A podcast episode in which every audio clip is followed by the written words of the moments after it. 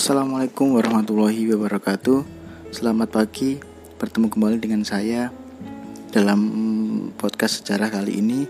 Kita akan membahas mengenai masa pemerintahan Gubernur Jenderal Willem Dendles dan Jensen di Indonesia.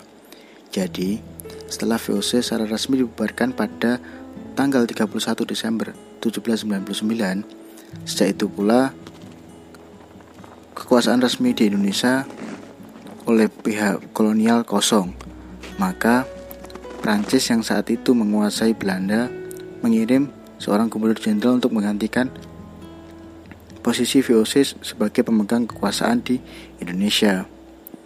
Prancis saat itu berhasil menguasai Belanda dan membentuk sebuah republik baru yang disebut sebagai Republik Bataaf di bawah pemerintahan Louis Napoleon, adik Napoleon Bonaparte. Sementara itu, Raja Belanda yang itu Willem V melarikan diri dan, dan meminta perlindungan kepada Inggris. Prancis mengirim Herman Willem Dendles yang berkuasa sejak tahun 1808 hingga 1811 untuk menjalankan pemerintahan di Hindia Belanda. Tugas utama Dendles adalah mempertahankan Pulau Jawa dari serangan Inggris karena saat itu Raja Willem berlindung kepada Inggris dan minta bantuan Inggris untuk mengambil kembali wilayah bekas jajahan VOC di Nusantara. Dendles tiba di Indonesia pada tahun 1808. Dendles saat itu tiba di Pelabuhan Anyar dan sampai di Batavia empat hari kemudian karena jalan yang dilaluinya sulit. Jika jika jalan ini hujan, jalan ini akan tidak dapat dilalui sama sekali. Maka dari itu, Dendles berinisiatif untuk membangun sebuah jalan jalan raya yang dapat menghubungkan antara Anyer hingga ujung Pulau Jawa. Kebijakan-kebijakan Dendles di Indonesia yang paling terkenal adalah kebijakan pembuatan jalan raya pos, yang mana jalan ini merupakan jalan terbaik dan terpanjang di dunia pada masanya, hampir mirip dengan jalan raya Amsterdam Paris. Dendles tidak membuat keseluruhan jalan ini, melainkan dia hanya melebarkan sampai 7 meter lebar jalannya dan mengeraskan dan meninggikan. Jadi jalan yang sebelumnya itu sudah ada, tapi Danless hanya membangun ulang agar jalan ini lebih bagus dan dapat dilalui kendaraan kendaraan lebih, yang lebih berat. Danless ketika itu merupakan penguasa yang sangat kejam karena dia mengerahkan ribuan tenaga untuk melakukan kerja rodi. Sebenarnya ada imbalan, namun beberapa imbalan itu tidak sampai kepada rakyat karena saat itu korupsi sangat merajalela.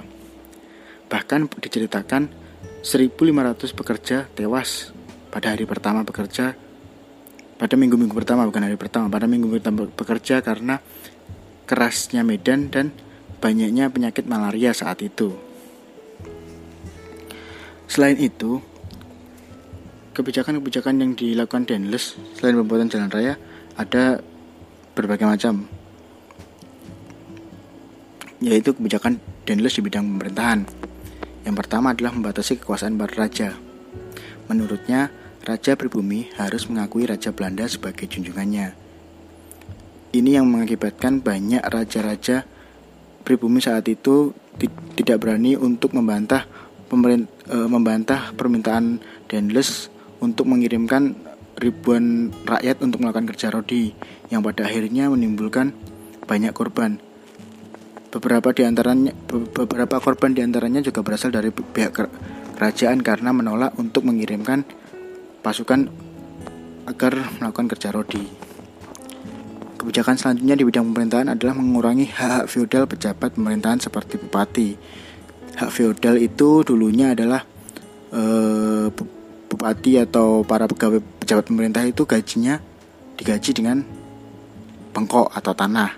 Namun ketika Daniels datang, kebijakan-kebijakan seperti ini diganti dan hak-hak feodal ini diganti dengan gaji.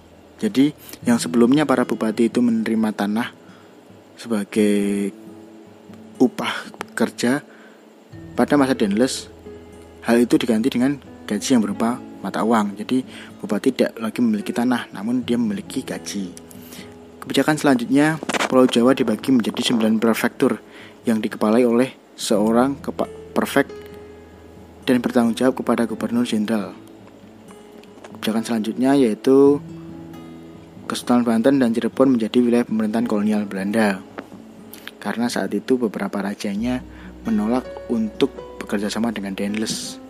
Maka Denles secara kejam memaksa Banten dan Cirebon untuk menjadikan wilayahnya sebagai wilayah kolonial Belanda.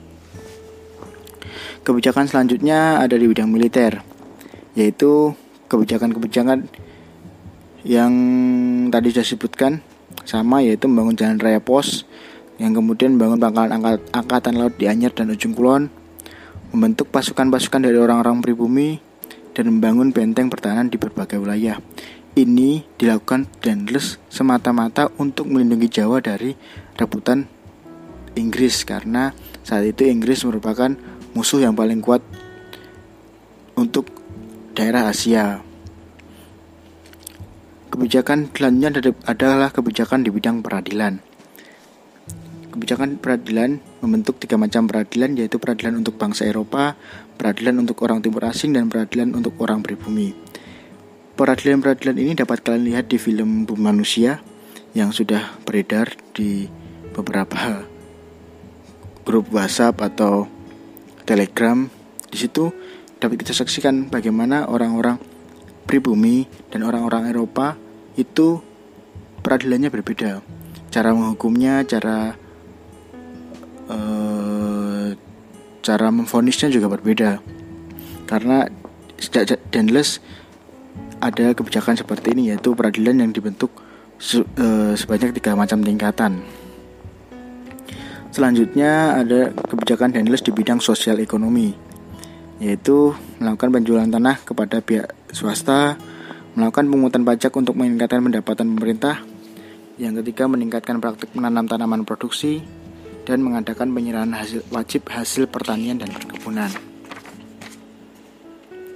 Itulah beberapa kebijakan Denles yang diterapkan selama dia berkuasa di Indonesia sejak tahun 1808 hingga 1811. Pemerintahan Denles berakhir setelah banyaknya laporan mengenai sikap otoriter Denles dalam menjalankan kebijakan-kebijakannya. Kemudian Denles dipanggil kembali ke Belanda dan akhirnya digantikan oleh Jan Willem Jensen yang merupakan yang merupakan pengganti dari Denles. Jensen ini tidak berlangsung lama karena kekuatan Inggris sangat besar dan akhirnya Inggris berhasil masuk ke Indonesia dan mendarat di Batavia pada 4 Agustus 1811 dan berhasil menguasai kota tersebut. Jensen yang menyingkir ke Jawa Tengah akhirnya terpaksa menyerah dan pada 18 September 1811 Jensen terpaksa menandatangani kapitulasi Tuntang sebagai tanda resmi penyerahan Hindia Belanda kepada Inggris. Jadi sejak tahun 1811 Indonesia tidak lagi dijajah oleh Belanda, melainkan dijajah oleh Inggris melalui kapitulasi Tuntang. Diingat-ingat, oke? Demikian uh, podcast kali ini yang dapat saya ceritakan kepada kalian uh, tentang pemerintahan Dendles dan Jensen. Apabila ada kurang lebihnya, saya mohon maaf. Semoga dapat bermanfaat bagi kalian semua. Wassalamualaikum warahmatullahi wabarakatuh.